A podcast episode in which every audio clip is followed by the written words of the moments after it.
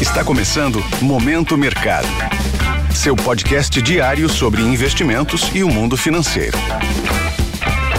Muito bom dia para você ligado no Momento Mercado. Eu sou o Wendel Souza e bora para mais um episódio desse podcast que te informa e te atualiza sobre o mercado financeiro. Hoje vou falar sobre o fechamento de ontem, dia 29 de fevereiro, e a abertura de hoje, dia 1 de março.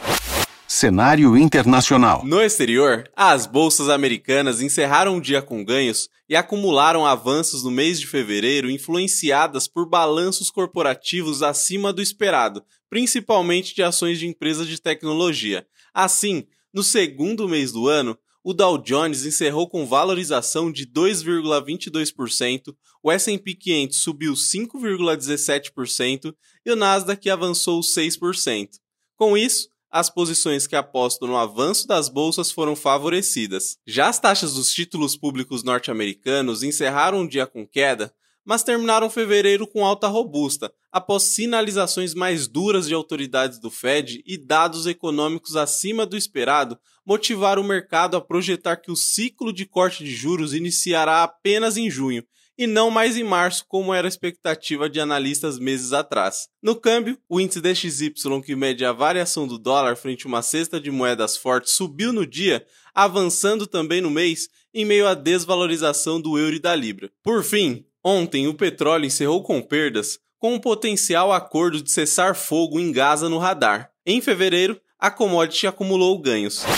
Cenário nacional. Por aqui, o dólar fechou o dia em leve alta aos R$ 4,97 e terminou o mês com elevação de 0,7%, diante da força da moeda norte-americana frente a divisas de países emergentes e desenvolvidos. Desta maneira, as alocações acreditando na elevação do dólar foram beneficiadas. No mercado de juros futuros, as taxas fecharam em queda a última sessão de fevereiro, porém acumularam avanços ao longo do mês passado acompanhando o movimento das taxas dos títulos públicos dos Estados Unidos.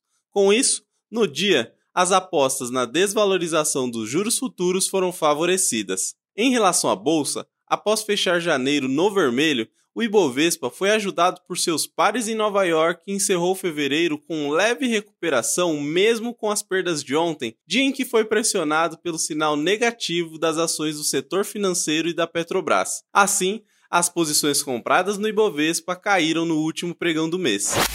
Pontos de atenção. Na agenda do dia, destaque no exterior para declarações de autoridades do Fed e para os números dos índices de gerentes de compras nos Estados Unidos e na Europa. No Brasil, destaque para a divulgação do PIB do quarto trimestre do fechamento de 2023. Sobre os mercados, na Ásia, a maioria das bolsas fecharam em alta com recorde em Tóquio. Na Europa, os índices abriram com ganhos diante de dados econômicos na região.